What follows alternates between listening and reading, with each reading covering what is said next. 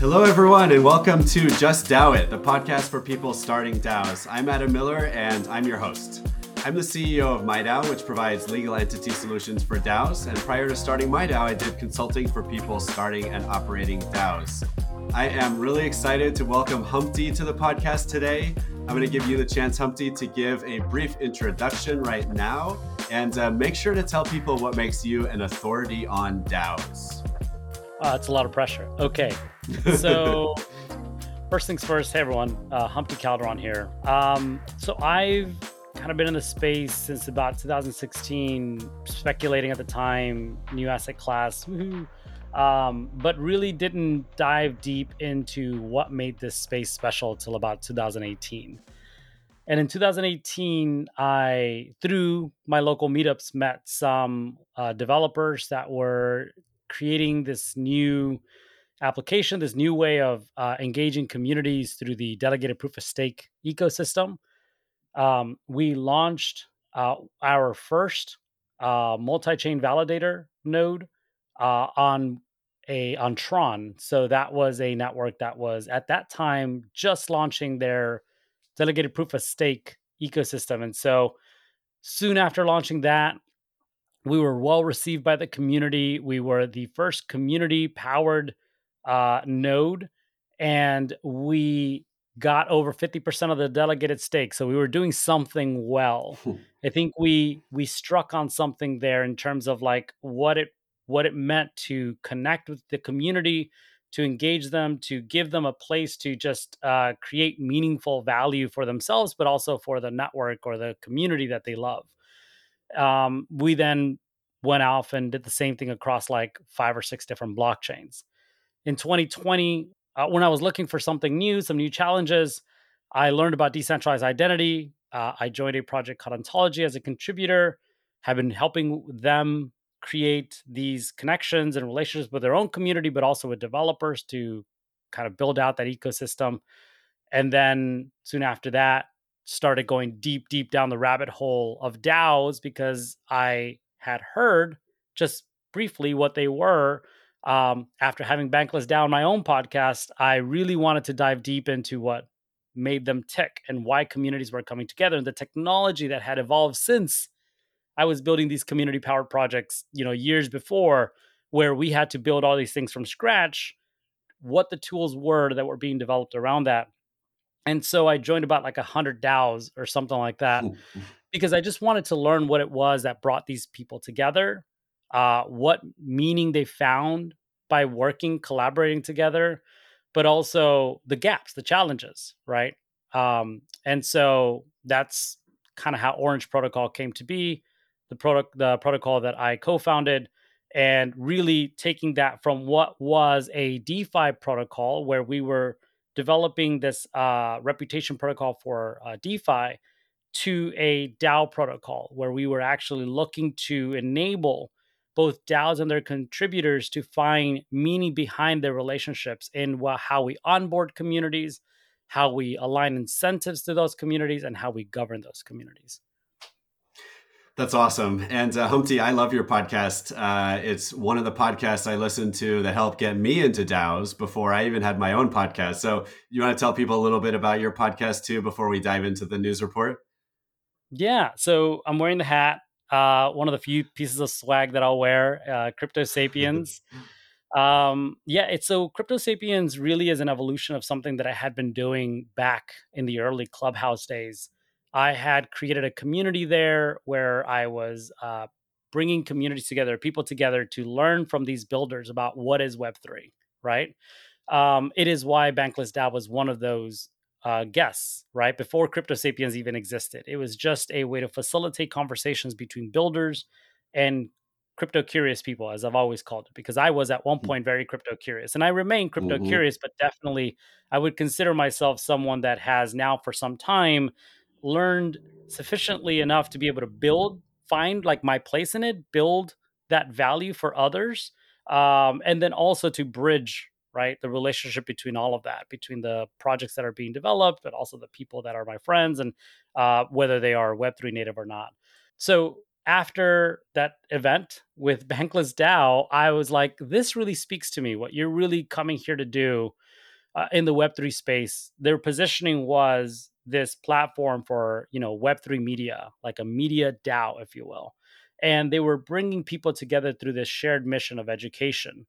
And so I was like, this is really what I exist for in this space too, is to uh, bridge like the complexity of crypto of Web3 to uh, share my knowledge, to bridge the relationships that I've made with those people that want to learn more. And Bankless DAO said, well, if you want, you can actually come into the Bankless DAO and we'll help you bootstrap something a little bit bigger than what probably you're doing today, or just kind of like build with us what you're building already today. And so I went into the Bankless DAO, one of the first DAOs that I went to. And uh, together with their community, we bootstrapped what Crypto Sapiens is today. So Crypto Sapiens is a product of the Bankless DAO community. A lot of passionate, skilled people that have come together and said, I'm interested in AV engineering. Like, I want to produce a really good looking podcast, good sounding podcast. Oh, I love marketing and I want to help with distribution. I want to help with amplifying the message that you currently are having uh, with you know one-on-one conversations uh, or others who like to kind of do research and they help with the pre-production so the team is probably like about five to six people any given week maybe a few more that come in from the bankless DAO to contribute and pick up bounties uh, but for the most part uh, it is a media podcast uh, a platform that we've extended uh, you know, kind of this community that we've built to others that also want to host conversations that speak and connect with their own communities. That's awesome. And I, I, just want to touch on you talked about being crypto curious. And I think this journey resonates with a lot of folks in crypto. For my first year in crypto, I was purely curious, right? I was not ready to build, I was not ready to contribute. I just wanted to understand, I wanted to learn, I wanted to find my place. Like you said, you found your place eventually. And it took me a year of just learning and digging and networking and meeting and experimenting. And then finally, I got to the point where you said you're at, you know, of course, by now as well, which is, okay, I found my place and now it's time for me to build too. So I want to encourage everyone don't get discouraged if you're just a month in or even six months in and you feel like you don't get it yet you're almost there. Just just keep digging, keep learning, and and you, pretty soon you'll be where Humpty and, and where I'm at, which is now we're contributing to building the space.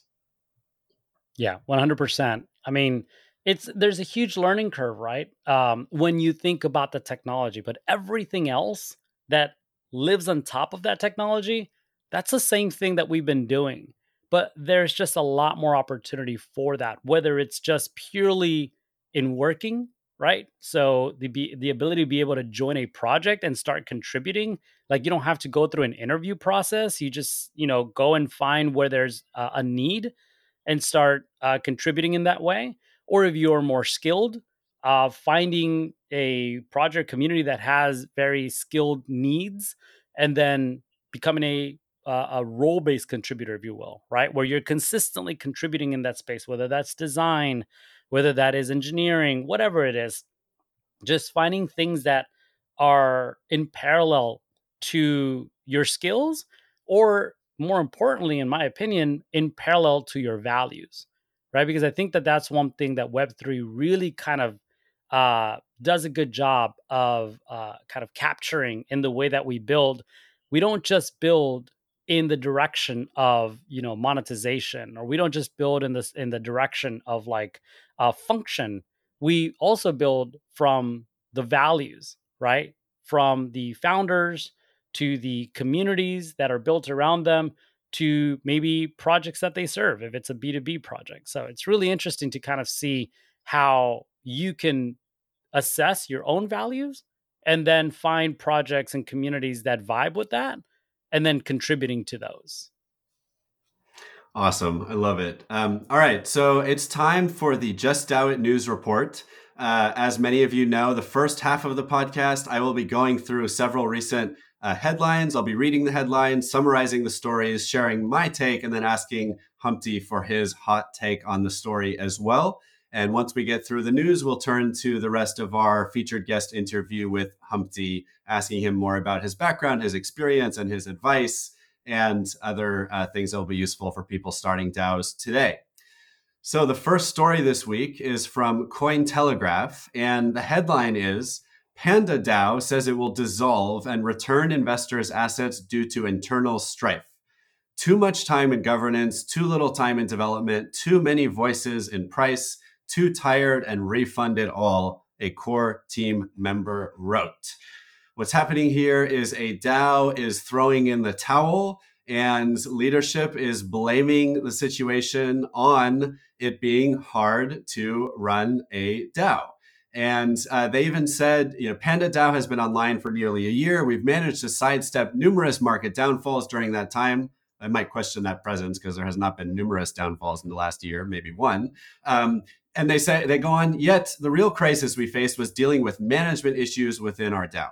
So this article talks about um, I mean, honestly, to me, I, I, I, don't think I'm really on board with what the founders are saying. I mean, it, there's a couple ways I like to tear this apart. One is DAOs are like businesses, right? I, I don't know if seven out of 10 or nine out of 10 businesses fail seven out of 10 or nine out of 10 DAOs are going to fail as well. And it's going to be either because people don't get along, there's no good team dynamics, the funding wasn't there, the product didn't work, there's no product market fit, um, leadership didn't work out. There's all kinds of things that go that can go wrong. And, and that's fine. That's not a, a, a criticism of DAOs themselves. Um, but the other thing that the author is highlighting is that it's it can be challenging to run an organization that's more decentralized and less hierarchical and works in ways that are different from what all of us are used to. And it sounds like this particular DAO couldn't really figure out how to um, structure things so that you'd have a productive relationship between investors, other community members and token holders, developers, engineers. And so, um, you know, they just they weren't able to uh, to achieve what they wanted to.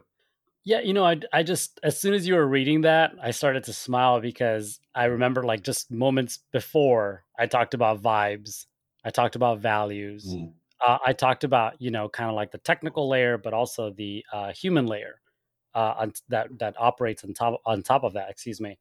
Um, it's it's really interesting, right? Because I think partly yes, I think that there's just a lot of experimentation going on, and I love it. I love all the experimentation because there's just a lot of opportunity, and it's such an emergent space that that with with changing you know kind of dynamics whether it's market dynamics or you know the the technical evolution i think that over the last couple of years already in the last 4 years we've seen so much change even in the way that we can build with community. So the experimentation is good but i think also some of what lacks is a true operational skill to be able to execute on some of these really big ideas. And you know I, have seen this. I've seen this even in some of the projects that i've been a part of. So it is imperative that it isn't just about the vibes, right? It isn't just about uh, the values, but that you have real ability to execute on these really ambitious goals because they really are. But the other thing is, I think part of the challenges right now is that a lot of these eco- ecosystems are built to be open. And I think some DAOs should probably be open. There's like social DAOs that I can see how being an open ecosystem where anybody can join is valuable. But if you're building a product, if you're a protocol, is that necessarily good, right? Or do you want to be able to like segment communities by, or curate, probably better said, communities by their abilities, right? Skills, because you need to be able to deliver. And can you vet these individual contributors as they're coming through, right? To ensure that there is a alignment between the people that are already contributing to it and what you're building in general. Um, that that's that's that's really interesting to me, and it's one of the reasons why I'm really excited for what we're building at Orange Protocol, because we take a data driven approach to how you can do all of this, how you can curate communities based on reputation, right? Based on the ability to show or prove that you have done X type of work over X amount of time, right? Um, that you are actively contributing to other projects that may be uh, similarly aligned.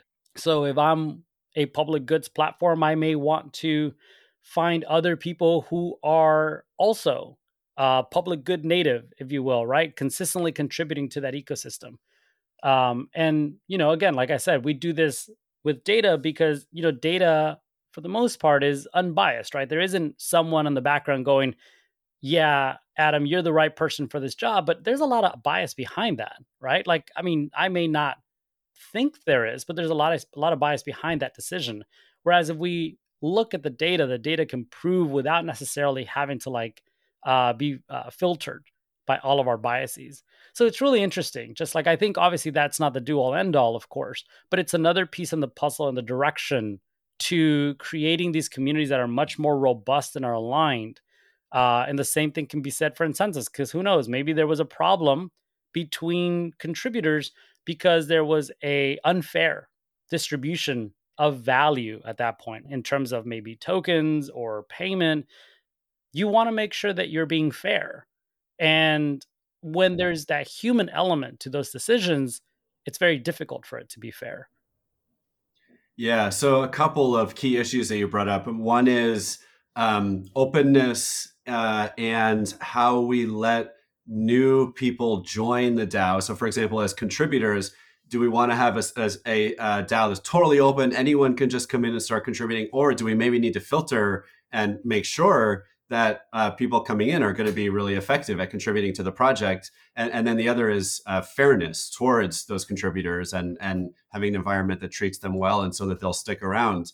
Uh, the next article actually touches on a different element of that openness question. So this is another article from Cointelegraph, and this headline is Waves founder says DAOs will never work without fixing governance. Decentralized autonomous organizations have too many attack vectors that affect important projects. That needs to change for them to become practical governance models. Now, uh, attack or, or otherwise, what this article talks about is the open nature of the tokens that control DAOs in a lot of cases, and the fact that anyone, in, in some cases, right, depending on the decisions you make, can come in and buy governance tokens uh, in your DAO and have control over the DAO.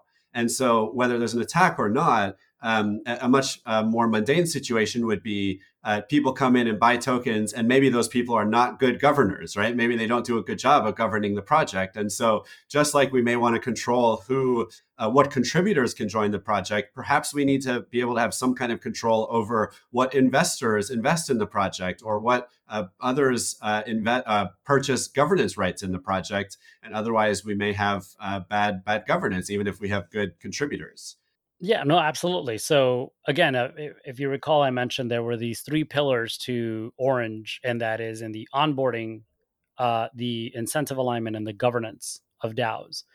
On the governance side, and by the way, I think that all of these things feed all the way through, right? Uh, if you know, in terms of curating individuals and creating these uh, aligned incentives, all of this feeds to like governance as well. So in terms of governance, actually, I don't necessarily think that the token is the problem.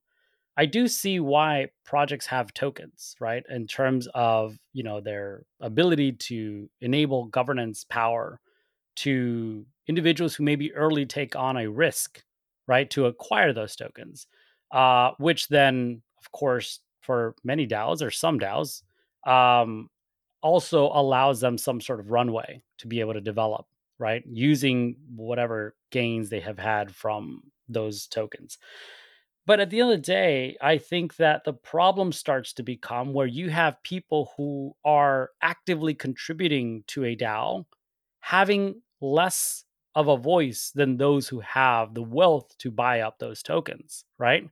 There's a uh, unbalance, if you will, between generating value in a DAO and being, you know, your your fingers on the pulse of what that DAO is doing and what it needs to do in order to grow and become better.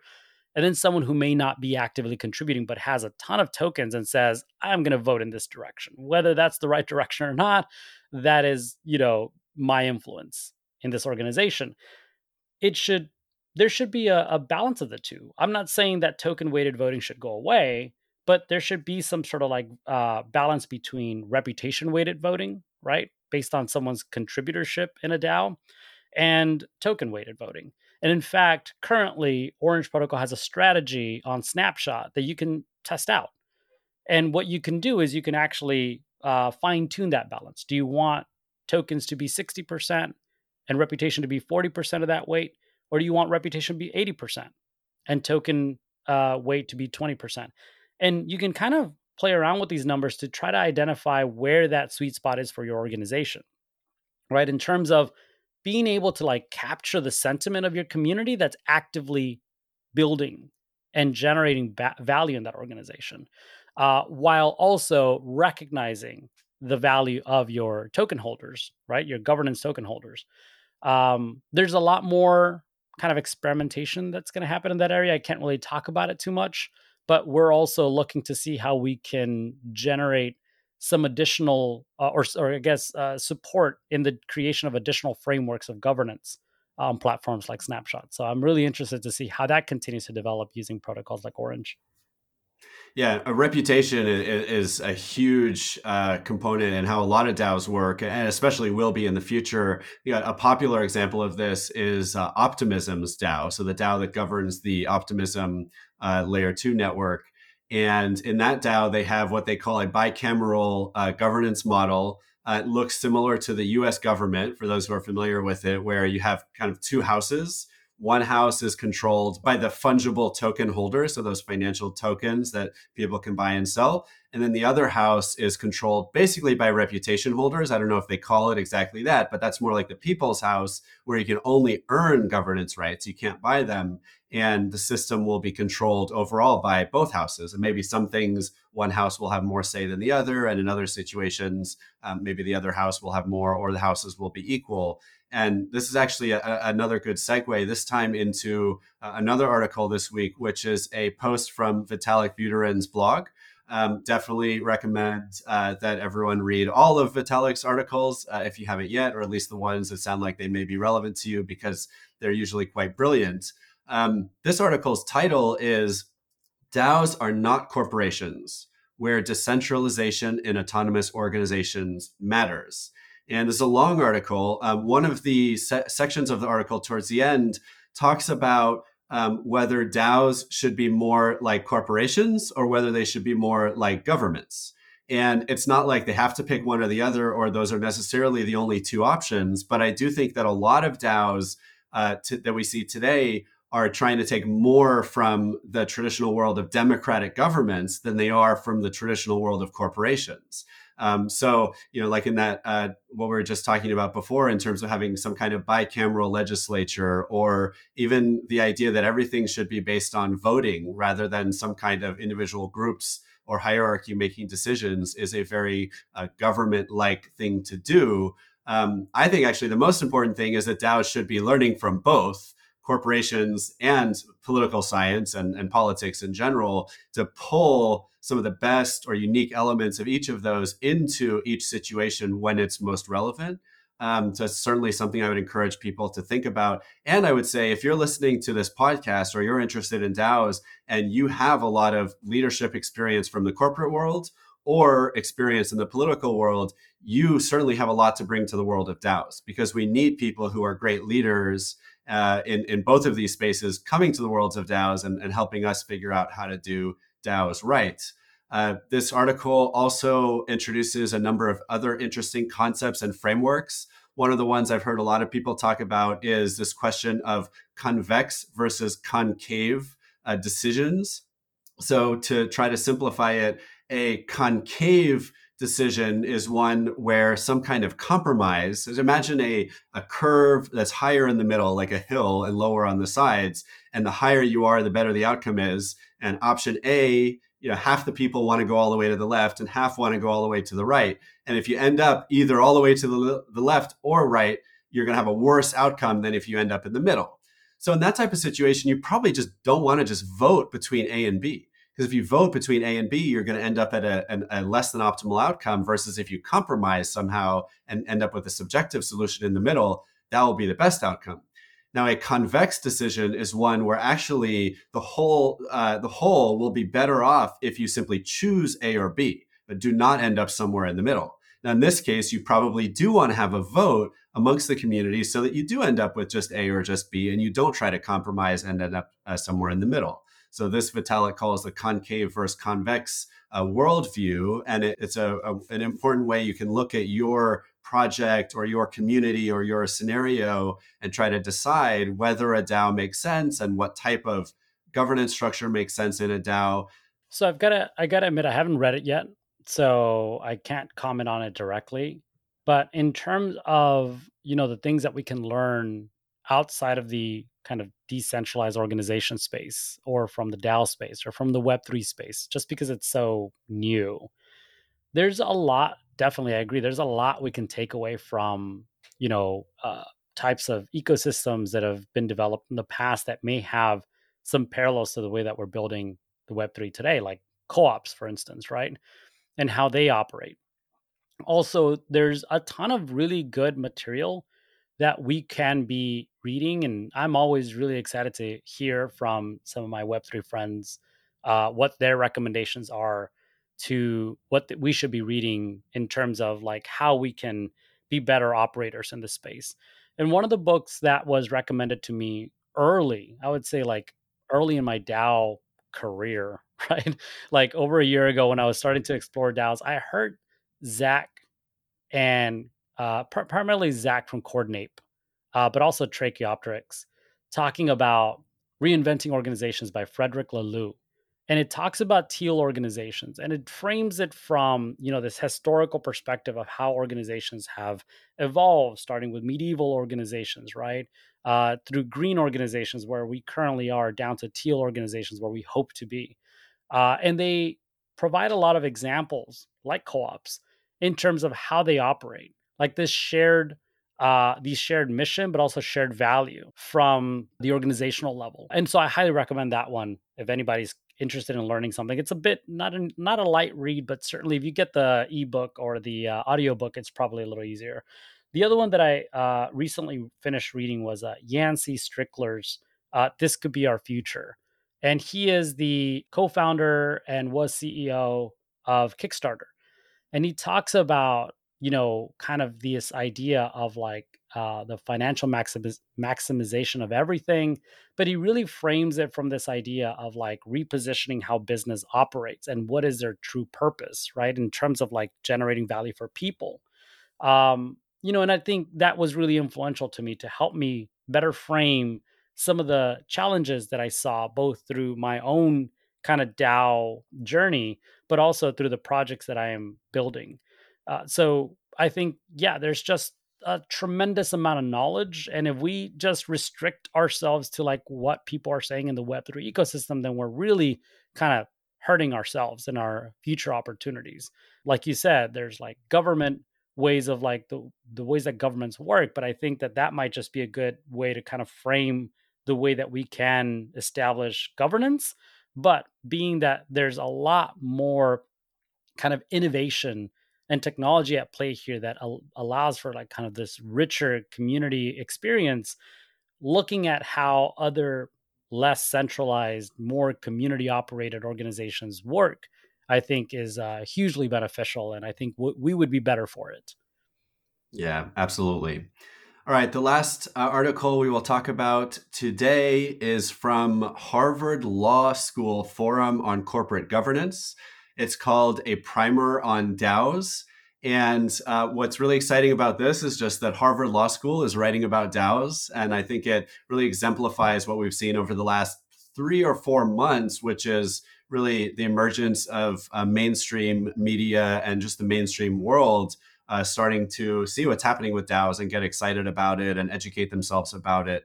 Um, there's one uh, cool line I do want to share from this article, which is in colonial times, there were joint stock corporations. Then came our modern day corporations, then limited liability companies or LLCs. Now there are DAOs, decentralized autonomous organizations. So, what this group of lawyers and uh, researchers from Harvard Law School is basically saying here is DAOs are the fourth great uh, revolution or evolution of how people organize themselves for a business purpose. And maybe they're also more than that, but um, I, you know, I've certainly used the same analogy in presentations I've given, where you go back to basically the Dutch East Indies Company in 1600s or so, and um, the fact that they invented this concept of limited liability, and just how much progress the world has seen thanks to this new way of organizing people. And now we're just seeing the emergence of the fourth great uh, great innovation in this space of, of, human organization. I think it's obviously extremely exciting. And uh, for anyone who wants a good uh, primer, especially from a legal perspective on DAOs, this article talks about uh, legal issues facing DAOs and cases that have come up um, where uh, DAOs are being sued uh, for various reasons. And so, really good resource to check out. any take on this one, Humpty? No, n- nothing more than just to say I'm really excited to see the adoption uh, or innovation at the government level too, in terms of uh, acknowledging these new ways of organizing, these new ways of doing business.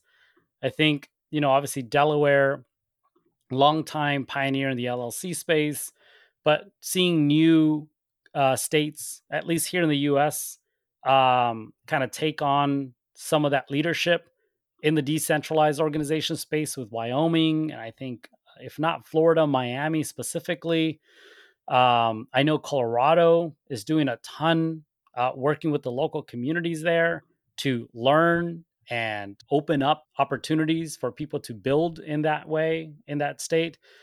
Um, I don't know if they necessarily uh, have gone full DAO, but I think that they've implemented, they have this like co op law where you can build uh, organizations under the, that framework, uh, which definitely opens up a lot of opportunity for you know this type of um, development and kind of building happening there in that state. And obviously, for anybody who's been in the Web three space long enough, you know that there's a lot happening in Colorado in Web three. Like ETH Denver happens there annually. MCon now has, I think, hit his stride. You know, a lot of people congregate there to kind of share you know ideas and innovate together it's great to see the embrace from the local government to say we see you we recognize you we want to uh, support you yeah, it's awesome. And, this article does talk about Colorado. It talks about our Marshall Islands uh, LLCs that are made for DAOs. And it also talks about some other jurisdictions and what they're doing specifically to uh, recognize uh, DAOs and uh, digital asset projects in general. So there's a couple more stories uh, you can find if you check out the show notes that we won't have time to go over today because I want to turn to the featured guest interview uh, with Humpty. So uh, Humpty, uh, you did already tell us a little bit about your background and how you got into Web3 and DAOs. So maybe I'll ask you, um, what is it that makes you so excited about being in Web3 and DAOs? It's going to sound a little backwards, but I like the bear market right? And not for the reasons that most people would think, right? People think the financial aspect of it tanks. But what I like about the bear market, because this would be my second bear, right? Like I said, I came in in 2016 and then I saw the market kind of uh, do a correction, if you will. But what I saw was in the last bear market, and what I expect out of this bear market is a lot of really smart people, a lot of really passionate people coming in, finding their tribe, uh, seeing the gaps in the way that we're currently organizing, the way that we're currently using the technology, and innovating together and creating something just so unexpected on the other end. Like, I don't think anybody really saw DeFi becoming what it was just a few years ago. We forget it wasn't that long ago where DeFi summer was, you know, everything that people were talking about. And rightly so. I think DeFi just completely just changed the way that we see money, right? And the way that we interact with money, uh, the way that we own money. So I think that that was hugely important. The NFT space, looking at it from the intellectual property side of things to the entertainment side of things, to be able to like create a brand and be able to, you know, just j- create value in that way and uh, be able to like build communities using, uh, you know, that application or uh, kind of implementation of the technology, I think is really interesting. DAOs, I still don't think they've seen their summer you know, I think DAOs, we just started to scratch the surface, right? So, what I expect right now is a lot of really smart, passionate people to come together and find really interesting ways of using the technology, but doing so with people, right? Because the, the human element to me is probably the most important piece of all of this. We're able to come together in ways that we haven't been able to before using technology. We're able to come together and own, you know, a lot of what we build, like our identities and our data and all this in the Web3 space in ways that we've never been able to do that before. And so developers like ourselves at Orange, we see this and we want to make sure that we are supporting this innovation, right, in positive ways. And so we build with communities, we build in the open. And so the bear market to me represents a moment where innovation happens and accelerates the way that we can use this technology, right? Whether it's through adoption or whether just purely through really cool applications, right? Like one of my favorite pro- projects out there right now is Lens Protocol, right? And like what their vision is, right? And the ability to kind of decentralize social and to build on top of this protocol. I'm a nerd for social graphs, and I've seen the evolution of social graphs. You know, Bright ID being one of those first social graphs that I started to see in terms of pe- people uh, verifying each other's identity. Uh, Coordinape was another graph that I saw in terms of the P2P incentives. Um, and you know, I think another uh, project that's doing pretty cool things with the graph is uh, Govrn with contribution graphs, Dework. You know, I, I'm starting to see these graphs become richer and richer and more meaningful. And now Lens is saying, let's take these graphs and let's actually be use them in ways that like uh, capture value for those people who are using the protocol to be able to interact with one another in meaningful ways. And yeah, I think it's super cool to see how that is evolving. And of course, social is like we are social beings. So it just makes sense. Yeah, yeah. So if I were to try to summarize what Lens is for someone who hasn't heard of it, I would probably say something like what if Facebook were owned by the community instead of by a centralized entity? Does that do it justice or or how would you describe what's so powerful about what Lens is doing? I mean, yeah, you own everything that you do, right? From your identity to your data. Again, those are huge and important things that I don't think get a lot of a lot of attention, you know, because I think to some degree, especially in a bull market, there's a lot of attention to the financial element of the space. But the bear market kind of shuts down a lot of that, which is kind of mm. partly why I like it because now I can talk to people and we actually make sense about what we're building, not purely speculating. And don't get me wrong, there's something fun about the gamification of that uh, too.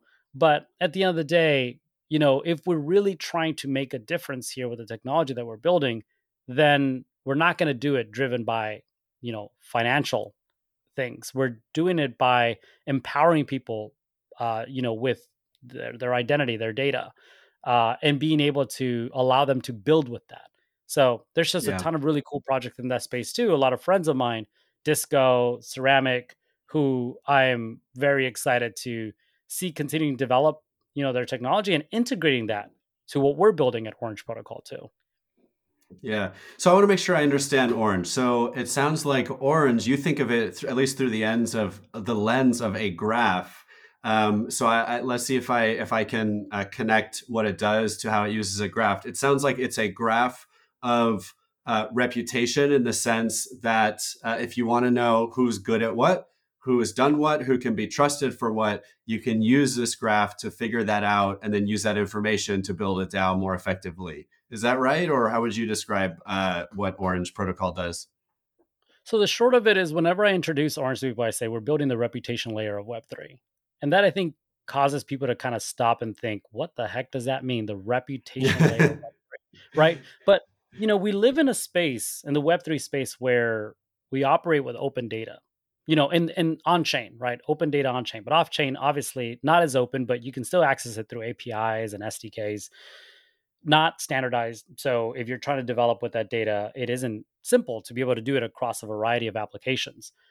Orange, we took it upon ourselves to basically aggregate that data, you know, on chain data being fed through like uh, Etherscan and BSC scan. Because that's the other thing is Orange protocol is uh, multi multi chain, right? It, it doesn't just exist on Ethereum because we are built on top of this DID standard, right? We're able to enable anyone who owns their identity, right? Decentralized identity. They can own their identity across any blockchain where this is implemented. So currently, I think it's like seven blockchains that includes Ethereum, Ontology, BNB uh, chain, Near Protocol. A lot of these blockchains where there's a lot of uh, activity going on, right? BNB chain with DeFi, Near Protocol. I think they have a strong DAO ecosystem. Solana has a strong NFT ecosystem being able to bridge your reputation firstly from all of these different um, you know blockchains so that you can or your yeah the, the work that the activity that you have there to build a reputation from all these different blockchains so the on-chain stuff is is i think simple easy the off-chain stuff is a little tricky so we've also onboarded projects like gitcoin and uh, DAOhaus and snapshot and collabland and you know a lot of really interesting and important projects in the web3 space uh, space, excuse me, we provision that data through Orange so that on the other end, anyone, the goal is anyone, right? Currently, it's a very white glove service because we're in public beta, but in the future, we do want to make sure that this is access- accessible to anyone to do this in ways that are no code with low friction, um, where anyone can go and say, okay, of this data, if I'm an individual, if I'm a Web3 game, if I'm a DAO, if I'm a governance tool, I want to be able to signal reputable members in my organization, whether that is people who are actively participating in governance. You know, they are not just coming in once a year and participating in one vote or not at all, but these people are consistently participating in governance. Or I want to signal those individuals who are who stand for public goods, who are constantly contributing to other projects on Gitcoin or have their own project on Gitcoin, right? Or who are Oh, because we provision Dework data. In fact, we have a campaign starting off uh, soon this week, uh, where based on your contributions, you know, consistently to a project using Dework, all of these things, you can create a model that states what is a reputable member, right? Because Orange does not want to say what we think reputation is. It doesn't matter what we think because it's contextual. It depends on that moment in time and the needs of the organization.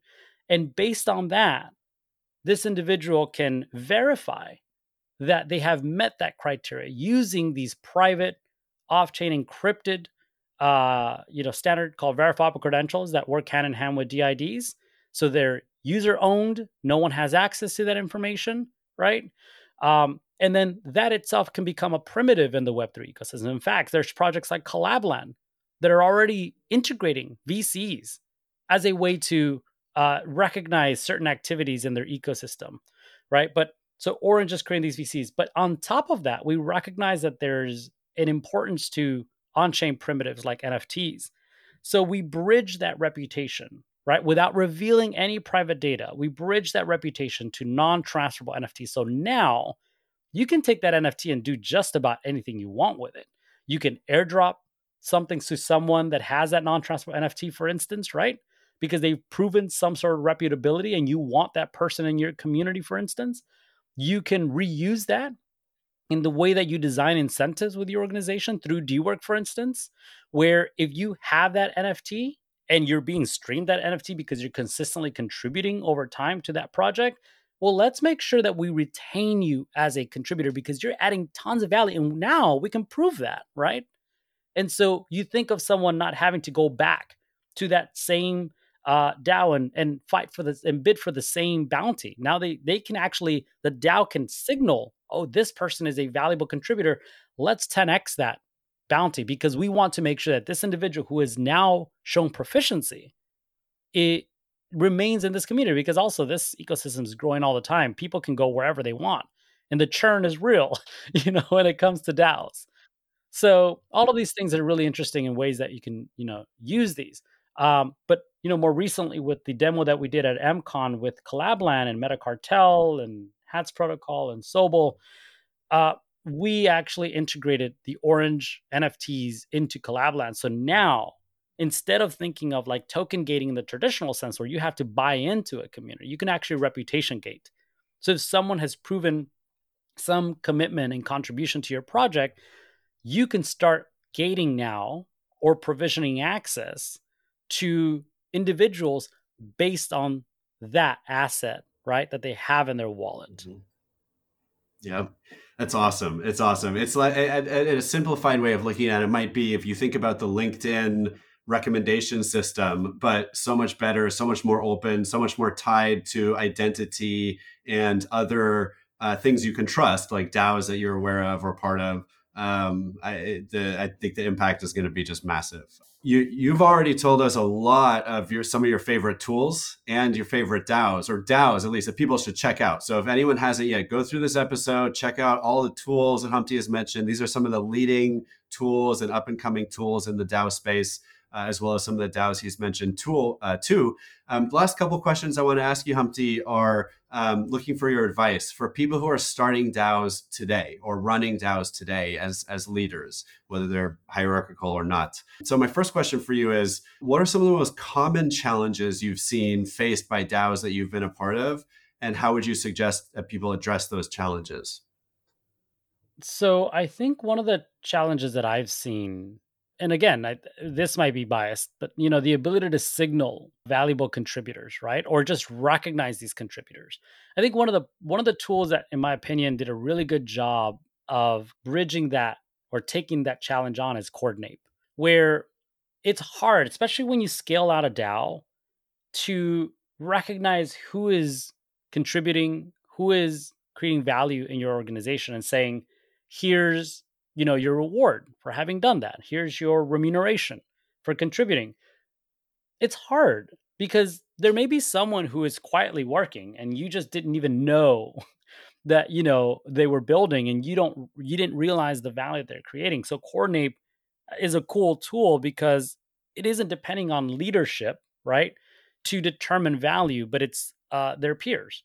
So their peers say hey I see you. We work together on this. Let me make sure that I recognize you for the work that you did. And so it detaches that from this hierarchical, right, structure of how you reward uh, your contributors. But I think there's a lot yet to be desired in other areas and specifically in governance and how we recognize those individuals. And so again, it's just one of the reasons why I get out of bed every morning and kind of start working on Orange because I do think that there is a lot of opportunity for being able to create a system that is more autonomous, right, in the way that it operates, where it's more efficient and where it is uh, more fair, right? The other thing, you know, I think there's two words that resonate with me always and are like my two words that I use in the mantra of, of anything that I do, and that's fair, fairness and inclusivity, right? And I think, you know, looking at this reputation layer, it's about creating a system that's fair because it's detached from our personal biases. And the same for inclusivity is open to anyone to contribute regardless of where in the world you're from. And uh, how about number one piece of advice you would give to someone who comes up to you and says, Hey, Humpty, I'm starting a DAO tomorrow. What's the one thing I need to know? Ah, you're starting a DAO tomorrow. So you've made that decision, even after looking at everything yep. that's going on. I'd, say, I'd say bravo. You know, make sure that there's something that's clearly differentiated. Like, really think about this as a business, right? Make sure that something is clearly differentiated. You don't want to go into a space that just has a ton of other projects building in the same direction because, you know, I like this idea of co-opetition, right? Like where it's cooperative. We're building together. Instead of like having to rebuild the same thing see if there's challenges in like the way that that's being built. And then especially if it's like a protocol dao or something like that uh, where you're developing a tool specifically for daos or anything like that look at the way look at the challenges in how that's being developed and see if there's a way for you to add value by supporting that development right? So really kind of come from it from a place of cooperation right? And then recognizing that there's a big ecosystem already uh, and that whatever you do especially if you starting with the word dao right that whatever you're doing, it is creating some sort of value back to the community that's supporting that. Ownership, right? I think that's the other thing that we have yet to crack in the DAO space is how do we provide ownership to these contributors that for a long time are adding value to the project. I think DAOhaus was doing something interesting in how you could take your rewards and then you can trade those in for shares, like voting shares, which give you ownership into that treasury of the DAO too. I think that's really interesting. And I think that a lot more experimentation needs to happen in that direction. But if you're building a DAO, think about that because there's people that are going to be contributing to your project. You want to make sure that, you know, especially if they're adding a lot of value consistently, that they have a way of capturing some of that, you know, for themselves uh, as as owners of the project. Yep. Love it. Yeah. Some of my guests, when I've asked them what piece of advice they would give to that person, have said, Are you sure you want to start a DAO? Would be their first question. so I think people should definitely also know why they're starting a DAO and not just starting a normal company. And obviously, I believe there's lots of good reasons why you why you should consider starting a DAO instead, but you should know why you're doing it.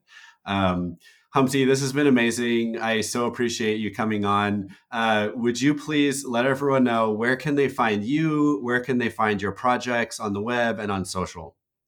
First of all, yes, thank you for having me. This is really exciting. As I said, it's interesting to turn the camera back on me. I'm normally doing the interviewing with other, other people. So I'm really excited to have had a chance to talk to you and just share a little bit about like my journey so far. Um, you can find me personally on Twitter usually uh, unhealthy habit there too much, but it's at Humpty Calderon. My projects, Orange Protocol, so at Orange Protocol on Twitter, and Crypto Sapiens is at Crypto Sapiens underscore. The websites for those projects, orangeprotocol.io and cryptosapiens.xyz. Awesome, Humpty. Thank you again. And for the audience, you can find me on Twitter at 0xthriller. You can find MIDAO at MIDAODS. That's M I D A O D S or at MIDAO.org. Uh, if you enjoyed the podcast, please consider leaving a review on whatever platform you're using to listen to the podcast. And are you thinking about starting a DAO? Just DAO it.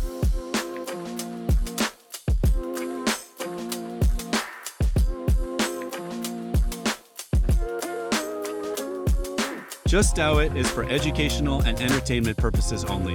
Just DAO It does not contain any legal or financial advice. MIDAO also does not provide legal or financial advice, and nor does your host, yours truly.